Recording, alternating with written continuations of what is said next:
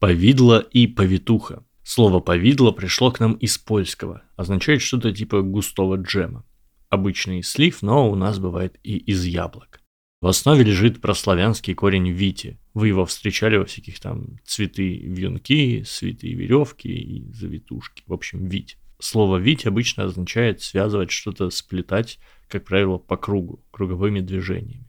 И, судя по всему, по «вите» означало что-то крутить, скручивать. А дло – это в польском и в чешском суффикс для обозначения предмета, участвующего в процессе. Таким образом, варенье, которое традиционно варили очень долго и постоянно мешали вот в котлах по кругу, стало называться повидлом. Забавно, что есть еще одно слово с очень похожей этимологией – повитуха, иначе повивальная бабка.